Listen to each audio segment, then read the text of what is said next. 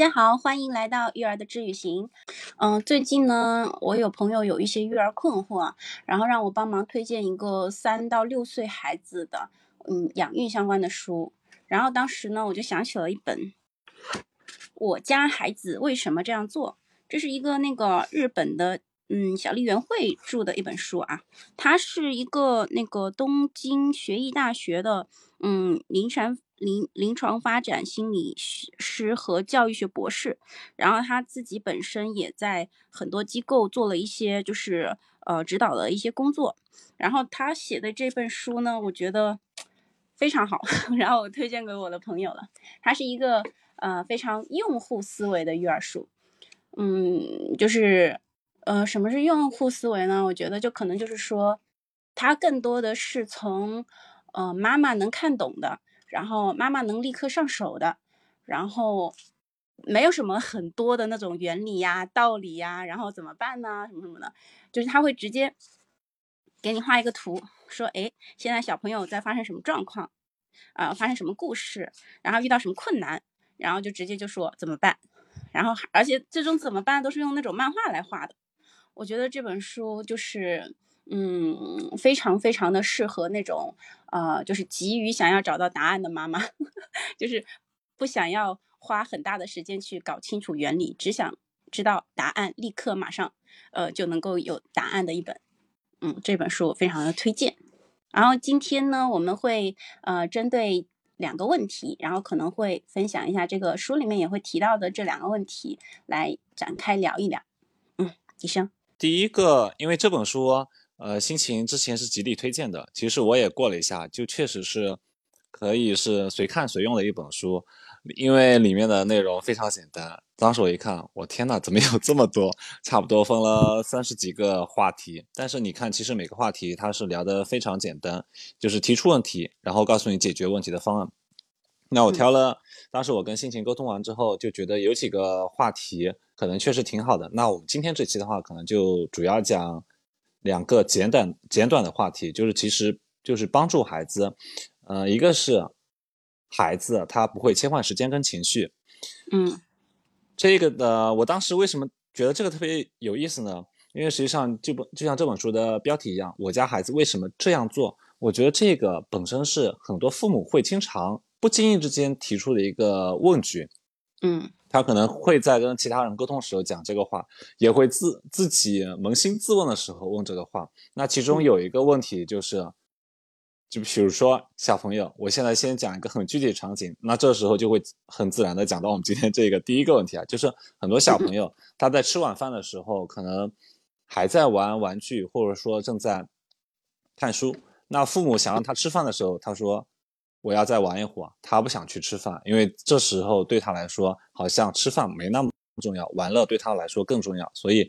我们就发现孩子他不会切换时间，嗯，然后你这时候你去催他的时候，他又很焦虑，因为他觉得有点不耐烦了。这时候他情绪也会受到影响，也也就是说他在这时候他不太会切换时间跟情绪，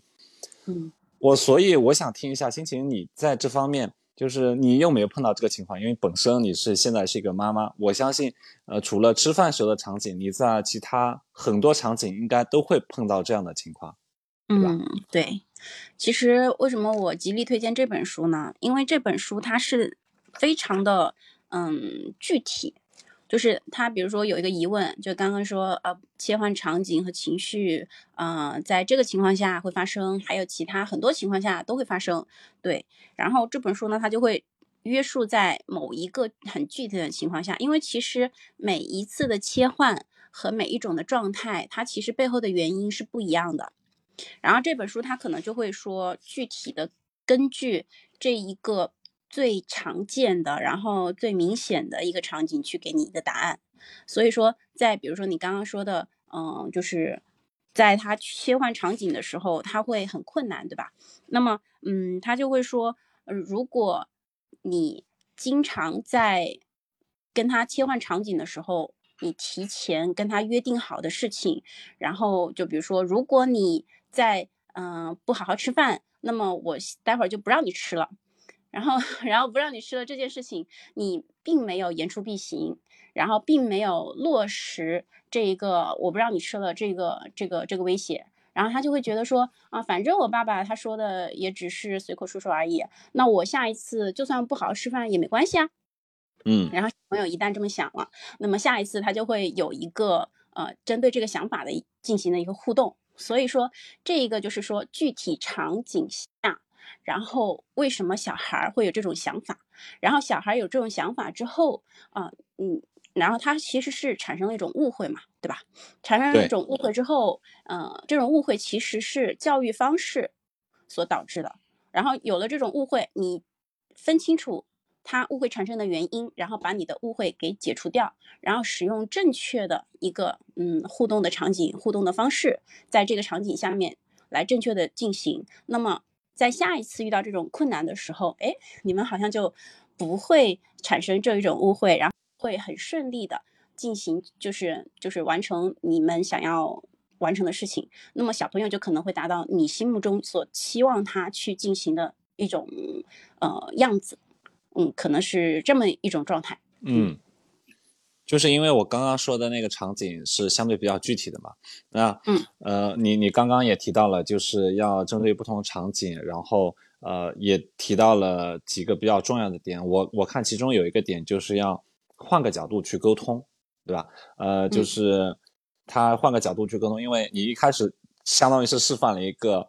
呃负面的例子，就是说你会去威胁孩子。说，假如你现在，比如说你不来吃饭的话，你后面就不要吃了，也不准你玩玩具了，就相当于是威胁的口吻。那我们肯定会希望说，呃，在以一种更加积极的心态去面对这种场景嘛。就我，譬如说，我举一个例子，你还是以我刚刚举的那个吃饭那场景，你作为一个经验丰富的妈妈跟一个教育从业者，你一般会去怎么，呃，换个角度去跟他沟通呢？其实。嗯，很多懂很多问题不是这一次产生的，它可能是你之前的互动方式产生的。那么只能说从这一次开始做出弥补。但是真真正正你想要很很持续的把这件事情变得很完善、很完美的话，那么你除了弥补之外，你还要建立一个新的行为的模式嘛？那么我们我可能当场就是他可能不好好吃饭的话，我当场我可能就会就是真的就告诉他，就是如果你不好好吃饭，那么我们。嗯，到几点几点钟？到五分钟之后，或者是十分钟之后，就是一个正常应该完成这一顿饭的这个时间。到这个时候呢，我们就要结束了。然后待会儿会有什么开心的事情、好玩的事情等着你。然后结束了之后，我们做一个很快乐的事情。呃，比如说待会儿我们一起下楼去玩儿，那个你的好朋友冰糖还在楼下等你呢，就之类的话。然后，嗯，然后到了那个点之后说，然后我们就直接结束。这是我当场的应急的一种方式，然后，嗯，之后的话，那就要重新像刚刚说的，重新建立他的行为模式，就是，呃，提前就预防，就说你吃饭到到什么点就应该做什么事情。如果我跟你说出来了，呃，你应该要执行什么规则，你应该要遵守什么规则，你没有遵守规则的话，那我是要说到做到的。我觉得这，这个是，嗯，这个是在吃饭上面的一个规则规则的约束。嗯，那你刚刚提到了，就你一个像是一个提出两种吧，一种是很及时的解决方案，呃，另外一种呢，就是你相当于是跟他建立一种呃呃是行为模式的建立，就是告诉他什么时间点该做什么事情。那我觉得像这个第二点的话，其实告诉孩子什么时候做什么事情，还真的挺重要的，因为。我以我自己大人的感受来看，因为我我跟你一样，也是在教育培训机构待了很多年嘛，嗯，因为我自己确实发现，你你当你面对很多小朋友的时候，呃，在那种情况下，小朋友可能会听老师的话，因为他有一个周边孩子的示范在那边，因为可能有些小朋友他确实对时间呃敏感度比较高，到了那个时间点他就去干什么事情，然后建了一种呃对其他孩子的正面的引导。但是你在家里的话，就经常性的小朋友可能他就沉迷在自己的世界里面，他就觉得，呃，这这个时间点我就该干什么事情。他对于你的父母的约束可能是并不是那么在意的。那这时候的话，呃，我觉得这是你你会有什么方式呢？因为我自己想到的，你可能呃，就是有一个方法，就是让他对时间的感知更加明显一点。我想的方法就是，我因为我们你告诉孩子几点钟几点钟要干什么事情，其实这个时时间是很抽象的。那这时候的话，我有个方法是，呃，包括这也是我之前在教育培训机构里面也做过的一个尝试啊，就是我们一般在教室里面都会挂一个钟嘛，嗯，那后来我发现挂钟的话，其实效果还是不是很明显，因为你你小朋友他不可能一直盯着你那钟说啊，现在比如说是下午两点钟，然后到三点钟我们要呃干嘛干嘛，他其实没有这个时间点的，呃，所以他很多时候。没有提前的去规划自己的行为，比如说可能他搭一个积木，他搭搭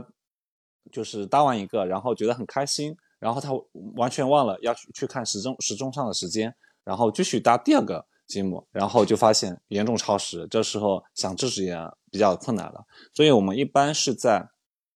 小朋友他们就是进行玩乐的这个桌上，我们会放一个很具体的沙漏。我们会告诉他这个沙漏时间，比如说是半个小时，那半个小时之后我们可能要进行另外一项的活动。因为在我看来，沙漏的话，它是一个视觉提示非常明显的，呃，有关时间的一个工具。即便是对于大人来说，它的视觉提示效果也非常明显。而且我另外觉得，对于小朋友来说，用沙漏的方式也可以告诉他们，时间的确就是在，呃，悄无声息当中，嗯，过去了。你只有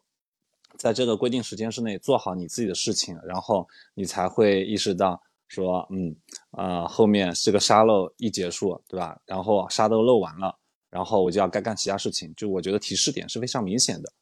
嗯，你有什么其他的方式吗？我跟你的想法非常的相近，就是可视化的时间管理，对吧？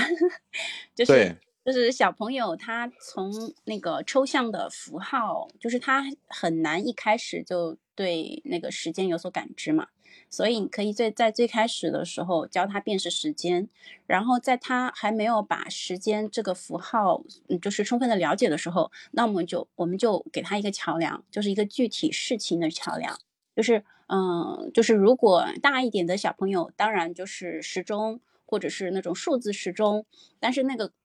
前提是他必须对那个时钟有所了解嘛？那有的妈妈就是就是确实会有有妈妈会犯这种错误，就是我们跟他说，哎，你要有一个具体的时钟，那然后他就把那个时钟摆在他家孩子面前，他摆的是那种数字的，然后就是然后说五分钟之后，他他孩子说五分钟是什么意思？五分钟是多多久？就是就是他知道这个时钟是很重要的，他也知道就是小朋友 是需要就是可视化，但是呢，他却是。就是还是高估了他们家的小朋友，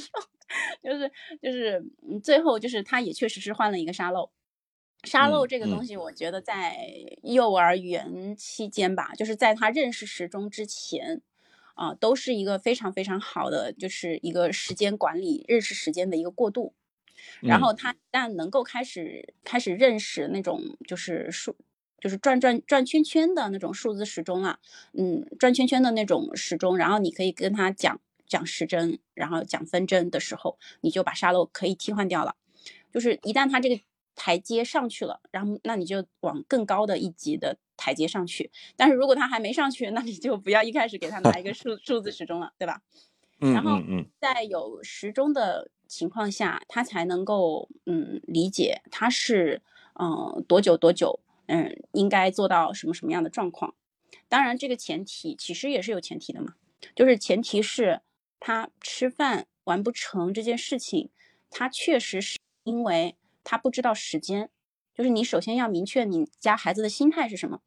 他心态如果是因为时间，他对时间的认知没有把握的话，那么你就可以通过就是认知时间的这个方式来去帮他解决问题，对吧？嗯。但是有的时候其实。他并不一定是因为时间，他可能是是因为像你刚刚说的，嗯，就是嗯黄牌警告，然后就是警告无效，然后就是他觉得 这个黄牌反正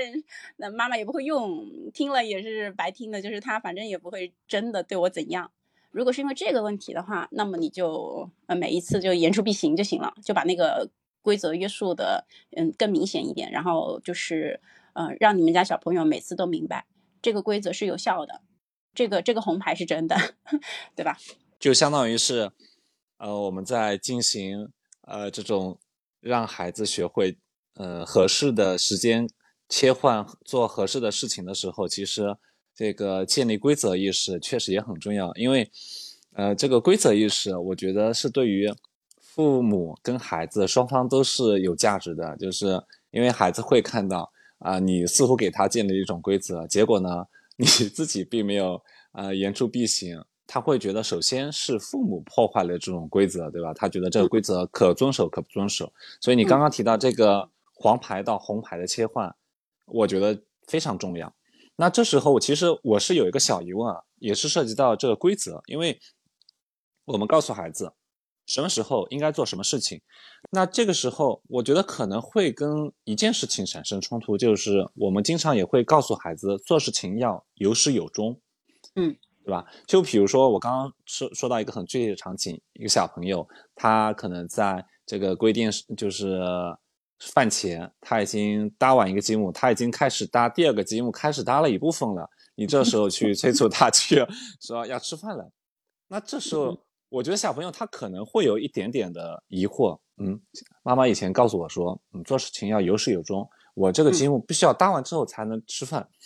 呃。因为我自自己之前在教育培训机构的时候，我还真的碰到这样的小朋友。他，因为他他跟老师是会什么都随便说的嘛。他说妈妈就是跟他讲做事情要有始有终，导致于这个小朋友他在里面就我觉得还挺特别的，就是明明已经到饭点了，但他似乎并没有很着急的说，我马上要去吃饭了。他总是先把自己呃桌子上面的东西啊玩具收拾好，然后他才会去吃饭。然后呢？但是有的时候确实很乱。等他收拾完呢，你发现其他小朋友都已经开始吃了差不多五六分钟了。所以，我我想听一下你在这方面有没有什么看法？因为我觉得这个其实是对于规则意识的，呃，算是一体两面吧。嗯，其实首先呢，就是他妈妈制定的这个规则，可能边界还不是很清晰。就是其实有时候我们大人自己也会有这种困惑啊，不只是说不只是说小朋友他在制定规则的时候有这个困惑，对吧？我们自己有时候有的时候听一些就是古人云，然后古人又云，然后云的是相反，对吧？会经常会有这种状况呀。但是其实这个东西呢，就是嗯，它会分情况的嘛，就是你在这个情况下就应该要遵守这个规则，但是如果情况改变了。嗯，那么你就要在这个情况下面做出一些应对。呃，如果在第一次发生这种事情，就是两个规则产生冲突的时候，其实你就应该告诉他，就是他们真的确实是产生冲突了，就很明确的告诉他这件事情，就不需要说啊，呃，就是不需要这样的，就你就很直面去直面的，就是切入这个问题，就说啊，你的两个规则产生冲突了，那么，嗯，如果你。呃，想要两个规则都遵守的话，那么就是在每次我们吃饭之前，你要提前的去把你的东西开始收，因为如果你知道收拾这个东西需要一整个沙漏漏完，然后嗯，那么嗯，你这个时间留的时间不够的话，你后面就没有办法遵守后面的规则了。所以我们要提前一点开始，或者呃，就是这是一种解决方法，就是说。嗯，我们使用一种策略，让保证让你两个规则都可以可以遵守，你变你变成一个非常棒的一个小朋友。但是你需要做出一些改变，然后这些改变，老师呢已经告诉你你方法。你如果愿意的话，那么我会提醒你，你现在要提前去收了。但是如果有的时候，其实老师可能不一定是顾得上这些事情的，对吧？因为谁知道他会突然作什么妖啊？这这真的有的时候，我们家小孩他。就是非常的自由，对吧？他们自由的飞翔，然后 飞翔也不知道飞到哪去了。然后就是有的时候是需要拉一拉的，然后拉一拉，可能就会提醒他说：“嗯，啊，现在两个规则产生了冲突，你只能在这两个规则里面选择遵守一个规则了。那么我觉得在这是老师的教室里面是要以嗯教室的规则为主的。如果你回家了。”那么是要以家里的规则为主的，你这个事情可以直接告诉小朋友的，就说，嗯，你你在在教室的时候，你要以教室的规则为优先，然后哪一个规则更更大，你就要遵守哪一个？就比如说遵纪守法和那个公序良俗，那你肯定是遵纪守法大于公序良俗。但是如果遵纪守法和遵纪守法，嗯，相冲突的时候，或者是公序良俗跟公序良俗的相冲突的时候，那么你就根据你所在的场景。你在村里就遵守村里的规则，你在城里就遵守城里的规则。他们两个起冲突的时候，你就根据场景来切换，根据场景来选择规则。呃，虽然说我这么说，可能小朋友是听不懂的啊，但是跟小朋友的话，肯定就是呃降低一点，嗯，那个降低一点认知负荷，或者说降低一点难度的。就说你在教室呢就听老师的，然后老师说的规则为主；在家里呢就听家爸爸妈妈的。然后现在在教室里，然后两个规则起冲突了，那么你就听老师的，好不好？然后可以也可以跟他商量说，回去跟妈妈商量，说你妈妈同不同意？如果你妈妈同意的话，那我们就听老师的。那他老师他妈妈肯定要同意老师的，对吧？就是给他下一些小小的下一些小小的套，然后小孩他就会呃从此以后就把这个冲突就给解决了。那么后面的话，起码他不会说以此为纠结的点。来造成他行为上面的一些问题了，对吧？嗯嗯，这是我这是我会使用的一个策略。嗯，我觉得这里必须要拍手称赞了呀！我觉得心情简直是手把手的教那些即将 去教育培训机构的老师该怎么跟小朋友对话了，对吧？因为有些事情可能父母讲的跟老师讲的不太一样。这里用我的话来讲，我会觉得稍微有点圆滑了，加双引号的圆滑，但是我觉得是非常好的一种。方式，因为确实不同场景，就是要让孩子有一点适应能力。其实我觉得在这方面来说，其实也是提高孩子理智脑的发育是有一点帮助的嘛。其实他一旦知道了，如果同时有两个规则，他在打架的时候，他要进行取舍。其实他一开始明白取舍这件事情的时候，他在后面的很多的。嗯，就是不管是做作业的时候，小朋友叫他，他应该要对他的小朋友友好，但是他又应该要做作业，应该要好好听课。就是所有类似的事情，他其实都可以迁移到，就是你包括你在，比如说遇到这件事情的时候呢，你可以跟他稍微的讲一讲，稍微的讲一讲，举一举例。那么在类似的事情的时候，他可以把这个行为习惯、这个思维习惯迁移到其他的。行为上面去的时候，其实这个小朋友他后面的管理就会变得非常的简单，因为他就是呃嗯，就是不管是作为一个妈妈还是作为一个老师，就是这都是一个非常喜闻乐见的事情嘛，对吧？呃，所以我觉得刚刚我们这个话题已经聊的算是比较透了，就是说让孩子在合适的时间做合适的事情。那刚刚讲的主要是针对孩子的行动这一块，那后面我想我们就聊一下孩子在说话这一块的一个问题啊，因为这个其实跟我最近国庆期间一个旅游是经历是有强相关的，因为我们跟一个朋友的孩子也是一起出去的，我们发现这个朋友的这个孩子简直就是话唠，就是他会在。呃，一些场合，一旦你让他说起了，说动了，你就会发现，说他一股脑的说自己喜欢的事情，完全停不下来。我当时就觉得说，你孩子是不是嚼了炫迈口香糖，真的就停不下来了吗？真的就停不下来了。是的，而且你这时候，我作为一个旁观者，因为我并不是他的父母，我只是作为他父母的朋友，我那时候其实是不忍心去打断的，但我总觉得，其实。这时候父母应该是介入的，因为，呃，你我们倾听他，其实有的时候你会发现，聊了十分钟，我觉得 OK，二十分钟可能时间有点略长，但是他居然还能聊半个小时，这时候的话，其实我就觉得这个时候我们需要进行，呃，一种方式上面调整了。你不不能说你希望你作为一个倾听者，很仔细的去听孩子讲了些什么，我觉得这时候其实你。至少在我看来，父母首先要作为一种主导者的身份去参与进行，因为这个话题本身也是在呃先前一开始推荐的那本书里面所提到的，所以我想先听一下心情，你在这方面，因为你那本书看的比我时间长啊，我觉得你在这方面肯定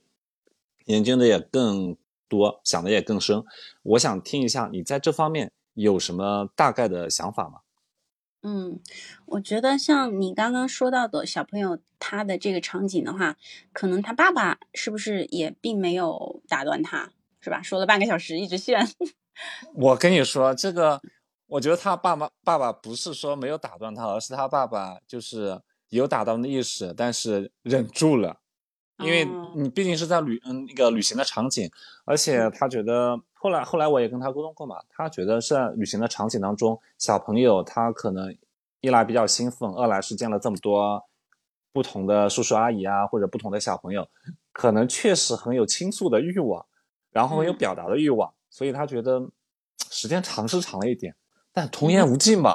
大家忍着点，听听也就听听了，你又不是不能干其他事情。所以后来他就是默认让自己的孩子在这样长篇累读的进行输输出了。嗯，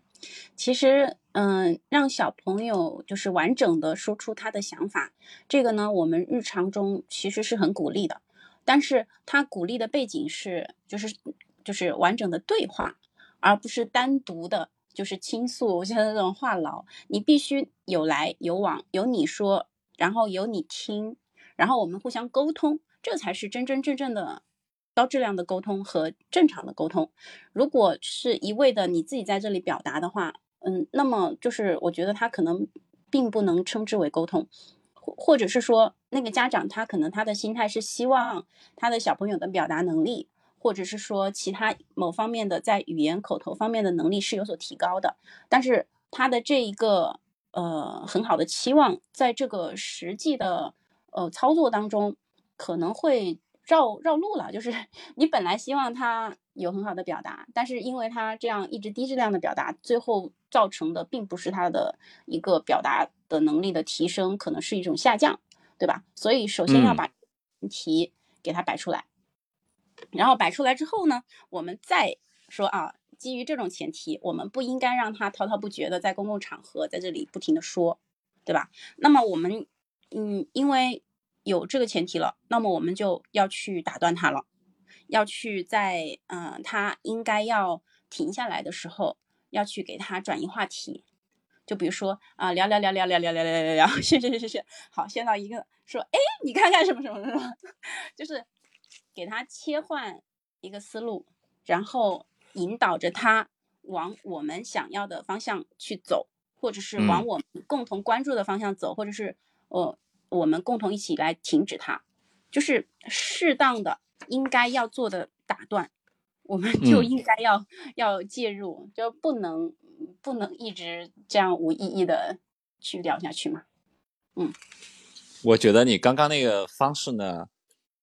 还真的挺好的。因为为什么我觉得好呢？因为这我们讲抽象点的理论，就是说我们要呃不要被孩子的节奏牵着走，对吧？要把他的注意力引导到其他地方。但是你放到实际的操作当中的话，我觉得你刚刚那个说辞就那个语气就非常好，哎，就是一下子把他注意力给吸走、吸引走了。对，因为实际上我们在进行很多实际的育儿的操作当中，确实你还是要讲究一些方式方法的。因为你假如说，呃，很平铺直叙的，呃，跟孩小朋友说，嗯，孩子，下面我们看一下其他东西，或者我们下面来看书好不好？那我觉得小朋友的注意力完全是不会被吸引的，因为他觉得好无聊啊，我就继续干我事情。但是像你刚刚那种有稍微有点一惊一乍，但是很嗯带一种惊奇的那种说辞的话，可能小朋友的注意力真的就被吸引住了，然后他可能就忘了，哎，我刚刚在说什么，对吧？因为小朋友的注意力是很容易被一些惊奇打那个吸引住的嘛。我觉得这方面的话，确实可以呃利用一下。嗯，但是这里其实也有一个关键点，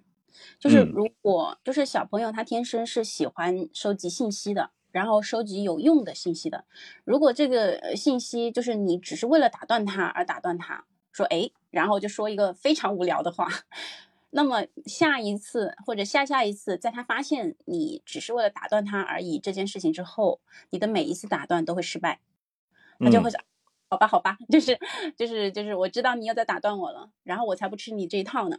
所以你在说 A 的这个同时，可能你需要注意一下，你 A 的是真的你在关注的东西，就是你真的觉得这个东西挺有意思的，然后你真的想要去关注这个东西，你是真诚的 A，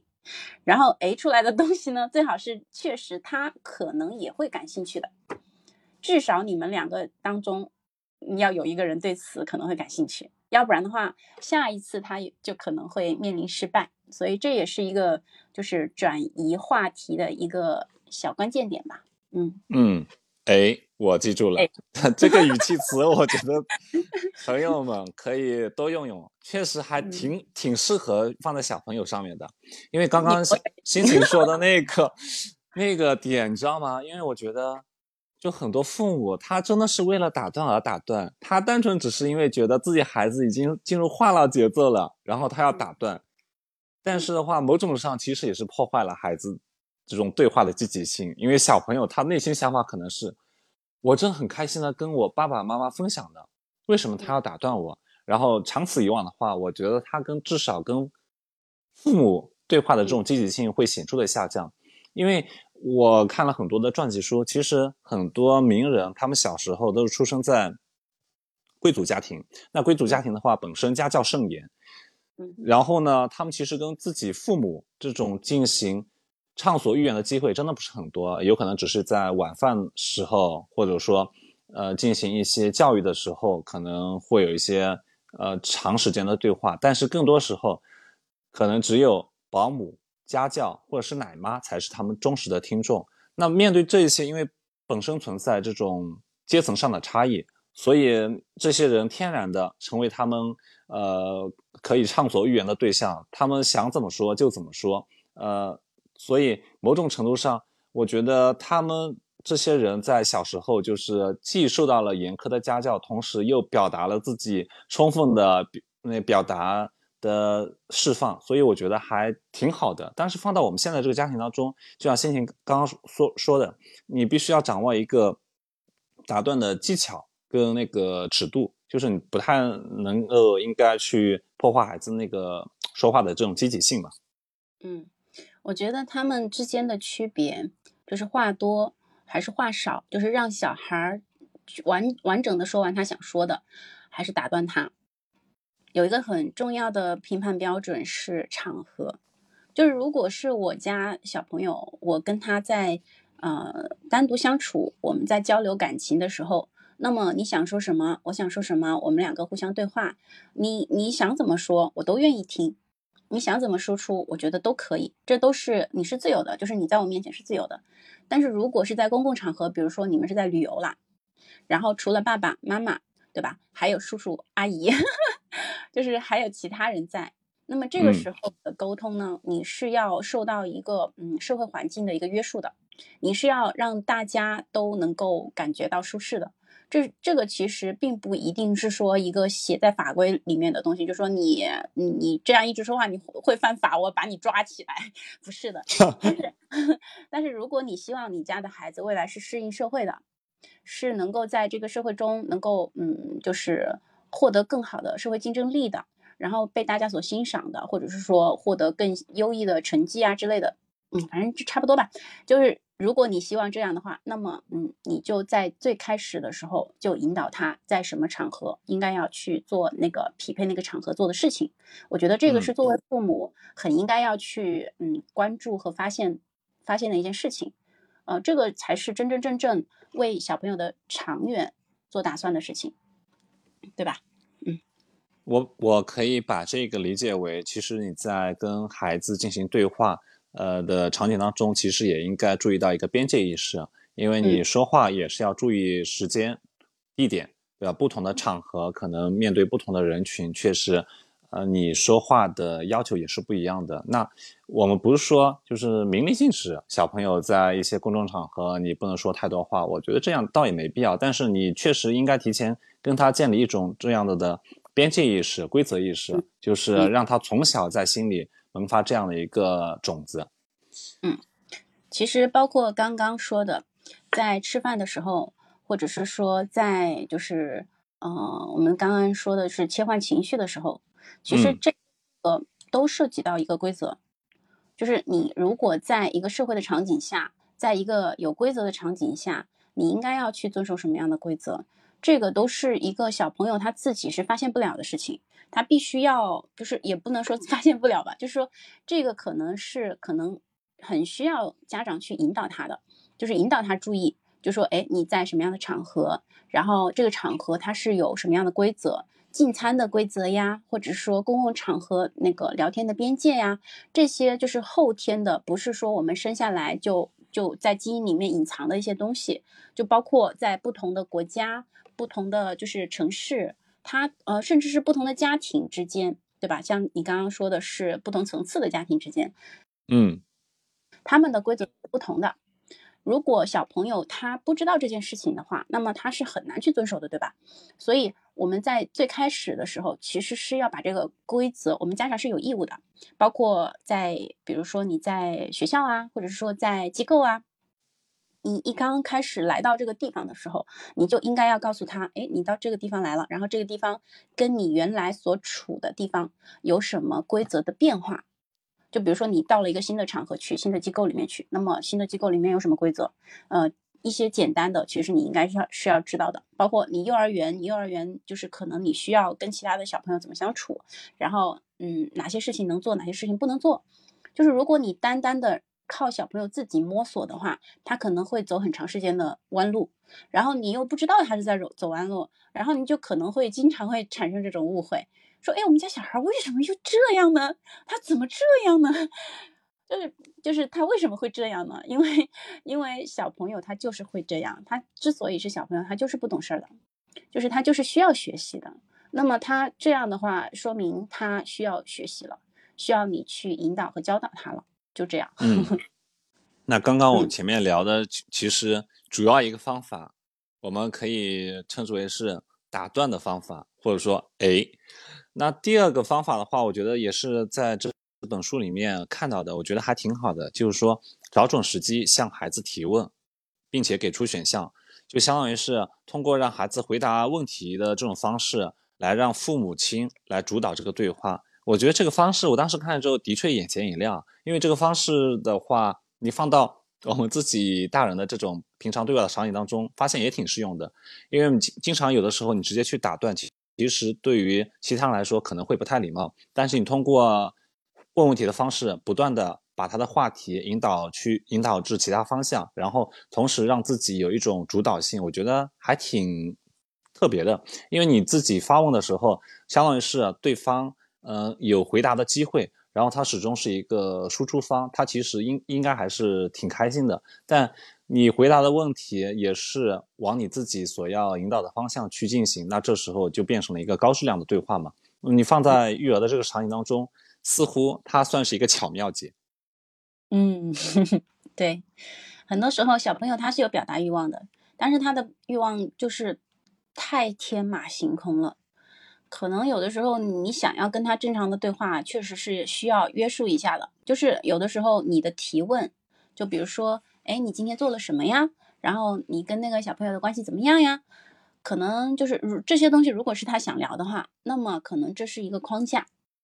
包括他在聊到一半的时候，你可以提醒他，就是比如说他已经告诉了你时间和地点，但是他没有告诉你人物。然后他直接告诉你发生了什么事情，对吧？时间、地点发生什么事情，那么你可以说，或者说其他的东西，就是他有一些，嗯，就是比如说你写作文的时候，呃，why 问号什么之类的，对吧？那么你发现它里面有一些 逻辑漏洞，然后你可以给他补进去，这个其实也在给他建立一个思维的框架嘛，然后引导他朝一个嗯更完整的一个思维，一个更高质量的一个对谈里面去交流。那么这样的聊天就可能不会是那种呃，就是没有什么营养的无意义的聊天了，它就会变成一个嗯思维的练习了。嗯，当然这方面我其实我自己之前确实还尝试过，有意识无意识的状态下尝试过这样的方法，但是后来以失败告终。可能你都想不到为什么我会失败？为什么呢？因为当时那个朋友的，因为当时那个朋友的孩子他在聊的话题是奥特曼。然后我呢，其实我 想把他的话题引从奥特曼引导至其他的，就可能他们看过的一些动画片什么的。结果发现，我切入的那几个话题呃切入切入的那几个问题显然是有问题的，因为我 在奥特曼上面知识储量远远不及他，导致于到后来一发而不可收拾，反而变成了他在不断的提问，他变成了十万个为什么。我到后来就是已经招架不住，所以我觉得，呃，尝试这种方法的前提是，首先你前几个问题确实是能够吸引他注意力，同时你对这几个问题是有把控的，你知道如何去应对他可能接下来会跟你的这种对话。因为我自己尝试过这一次之后，我就知道你这个跟其实跟小朋友聊一些有意思的话题，而且是他觉得有意思的话题的时候，你真的是得。先了解很多很多东西，因为就比如说奥特曼来说，我发现这个，我觉得天呐，这不是行走的这个奥特曼的这种教科书嘛，简直是！就奥特曼的话题，我们朋友几个跟他的儿子一一起在那边聊天，他儿子现在是只有上小学二年级嘛，其实相对来说还比较小，但是呢，在奥特曼上面的这个知识相当渊博，就是基本上属于。打败了我们这一众八零后，到包括到后来，甚至于我们都已经开始特别有兴趣的跟他讨论这个奥特曼到底哪个奥特曼最强了。然后他就开始拿着他自己手头的这些卡片跟你一一罗列起来，就是陷入了另外一种的话痨。当然，我我觉得这种话题本身是可能爸爸。这种角色比较爱聊，然后孩子也比较感兴趣，那还算是一个好话题，就是进行了一定程度引导。但是，假如正好是一个妈妈，然后而且是一个 对奥特曼不感兴趣的妈妈，去进行这方面引导的时候，我觉得可能确实还是有一定困难吧。我用亲身经历告诉你，不要去自取其辱，就是你，呃，你就会被鄙视。真的，他们小朋友有的小朋友，我我我女儿有一个小小玩伴是男生，然后他很喜欢奥特曼，然后他在玩奥特曼卡片的时候，然后我自以为很懂得说这是赛罗奥特曼吗？他说不是的，然后用那种看白痴的眼神看我，然后，哦天呐，然后我就说，哼，我们女生才不玩奥特曼呢。啊，当然，我当时不是说的这一句话吧，反正差不多就是这个意思，就是说我对这个又不懂，我了我我有，然后我我我还会，我还是会挽尊的，你知道吗？就是挽回我自己的尊严，就是我会说，嗯，就是你们喜欢玩奥特曼，然后我就不会在这个上面纠缠了，然后我就说啊，那你跟谁谁谁一起我玩奥特曼最多，然后就把这个话题从奥特曼转到社交上面来。就是用奥特曼作为桥梁嘛，然后转到社交上面来，然后他就会说跟谁谁谁一起玩奥特曼，然后诶，他转过去了之后，我就开始跟他聊社交，你有几个好朋友啊？然后就之类的吧，反正就是你就转移话题，我不在我不不不不那个不擅长的战场上面去跟他打仗，就是我把他引到我的战场上来，然后这样的时候，他可能会觉得你说的东西他是感兴趣的，因为社交小朋友是需要的，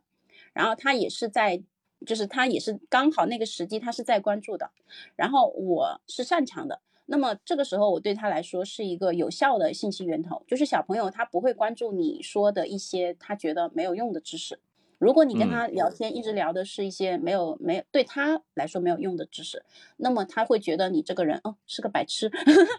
小朋友他用那种看白痴的眼神看我。但是如果你切换一下，换到他能懂，然后他又觉得感兴趣的东西，那么就你就会，你就就就不会被受到，不会受到这种侮辱了。就是这个都是有技巧的，这都是我的血泪教训。嗯，这个不得不说啊，还是老师套路深啊，这种都给你想出来了。因为在我看来啊，当然我自己是有一点怀疑。就比如说啊，一个男孩子，他正聊这个奥特曼，聊得津津有味。然后甚至于拿出他的卡片，然后这时候虽然可能会回答你第一个问题，说嗯，我平常是跟谁谁谁一起玩这个东西的，后面他还会继续下去吗？我觉得，所以你就是有一个很关键的点，就是你既你必须要找到他真的关注的东西，他刚好是关注社交的，如果他不关注社交，那么就是嗯，你说的什么他都不会听了，你就必须。说他感兴趣的东西，他兴趣点在哪里？你跟他聊聊哪里？就是你，你只能说向下兼容，不可能他向上兼容你了嘛？对对对。所以这也是这也是一个前提，就是你对他有一定的敏感度和有一定的了解。为什么小朋友经常会说，嗯，你这个人很无趣，就是因为你不了解他。所以，所以这都是有套路的嘛。就是我 好歹是吧？嗯，看了这么多小朋友。对对对，就是所以我觉得，呃，在这个跟孩子对话的过程当中，通过提问来呃主导这个对话，其实是一个需要不断去精进的技巧。因为可能你需要对这个孩子有了解，同时呢，你要对呃孩子。呃，感兴趣的话题有所了解，甚至于你要对他的社交圈有所了解，这样子的话，可能你的提问才会有所针对性。因为这本书里面可能他只是用了一张图，直接把这个方法给简洁的说出来了，但是实际操作过程当中，发现，呃，这个方法使用的坑还是有一些的，包括我刚刚提到的那个坑，对吧？我自己被到带到坑里面去了，就是说，呃，所以就像星星刚刚说的，你可能需要，呃，N 多年的这种。技巧上的的磨练，当然这个后面我们在节目当中也会不断的传输这样的小技巧了。那今天我们聊了这么多，我觉得其实还是很有收获的，因为我们今天的话题叫什么呢？叫我的孩子为什么会这样？呃，也许这是每个父母都会出现的疑问，可能是受传统观念的影响，也可能是受到别人家孩子影响。但我我觉得是，当我们想到这一步的时候，为什么不能再向前一步呢？多问一句自己，为什么？我不能理解我的孩子会这样呢，嗯，只有这时候去理解的话，你才会意识到，可能他们这么去做的背后是有一些自然的原因在那边的，并不是说他们不学好，并不是说他们是熊孩子，只是可能因为他的天性使然，他们有自己的表达欲，然后他们很容易在一件事情上面呃钻进去，这些都是很正常的。当你仔细分析它背后的原理，然后加以引导，就像包括呃刚刚心情提到的那种特别巧妙的方法，像什么 A 啊，包括说打断疗法啊，包括说呃提提问的提问的疗法，我觉得都是非常好的。所以我觉得解决方案我们可以提出很多，但是具体的实操需要听众听众朋友们去好好的磨练。这也是我跟心情所要传达给大家的，对吧？快乐带娃，科学带娃，但同时也是要，呃，就是在这个过程当中，考虑到育儿也是一件育己的事情，我们自己也要反省一下自己可能的这种操作方式啊、思维模式上面是不是有一些问题。那今天就差不多这样子。